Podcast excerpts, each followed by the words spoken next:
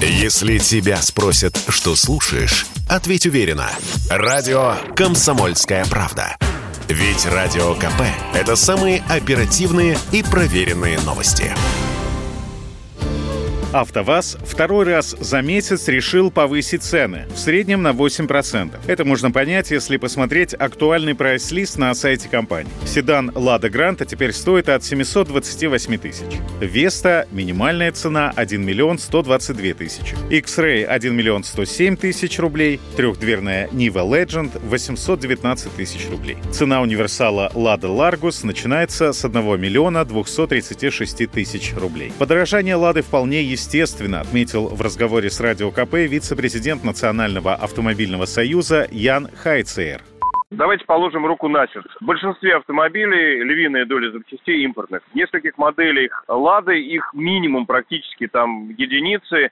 Но там тоже есть проблемы в том, что э, пресс-формы некоторые утерянные, поставщики отсутствуют, давно это уже не производится. Сегодня мы знаем, нашли там порядка 4000 комплектов «Лада Гранта», которая будет произведена и это ничтожно мало. Ну, надо еще понимать, что это достаточно архаичные автомобили, несовременные, которые как бы, ну вот, э, из прошлого. И нам нужны уже свои разработки для того, чтобы они жили. Э, подорожание «Лады» вполне себе естественно, потому что э, машин А не хватает, Б э, не так просто вот раз и собрать их. И это требует дополнительных логистических затрат, дополнительных нагрузки, ну, многочисленных сложностей для того, чтобы организовать этот процесс. Поэтому пока мы в таком глобальном неведении, найдем ли мы и восстановим ли мы прежние автомобили, будем надеяться, что что-то появится.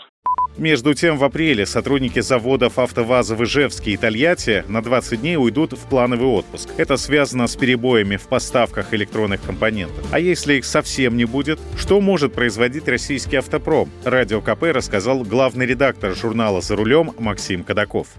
Если предположить худший вариант, что уйдут все, в чем я сильно сомневаюсь, но если предположить худший вариант, то у нас остаются два автозаводы, которые выпускают легковые автомобили. Это АвтоВАЗ и УАЗ. Соответственно, и АвтоВАЗ, и УАЗ используют активно импортные комплектующие, без которых мы не можем выпускать автомобили на том уровне, на котором они сейчас есть. Они он такой современный уровень. То есть если мы отказываемся полностью от импортных комплектующих или просто не можем их получить, то мы будем выпускать автомобили, которые не будут оснащены подушками безопасности, АБС, системой стабилизации, а некоторыми современными блоками, там, допустим, мультимедийки или навигационной системы, потому что везде импортные комплектующие, чипы и так далее.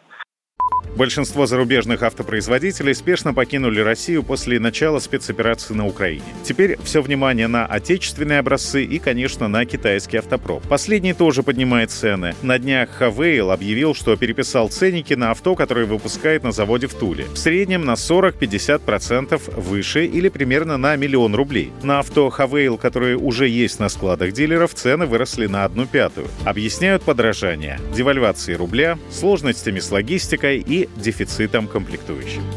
Александр Фадеев, Радио «Комсомольская правда». Если тебя спросят, что слушаешь, ответь уверенно. Радио «Комсомольская правда».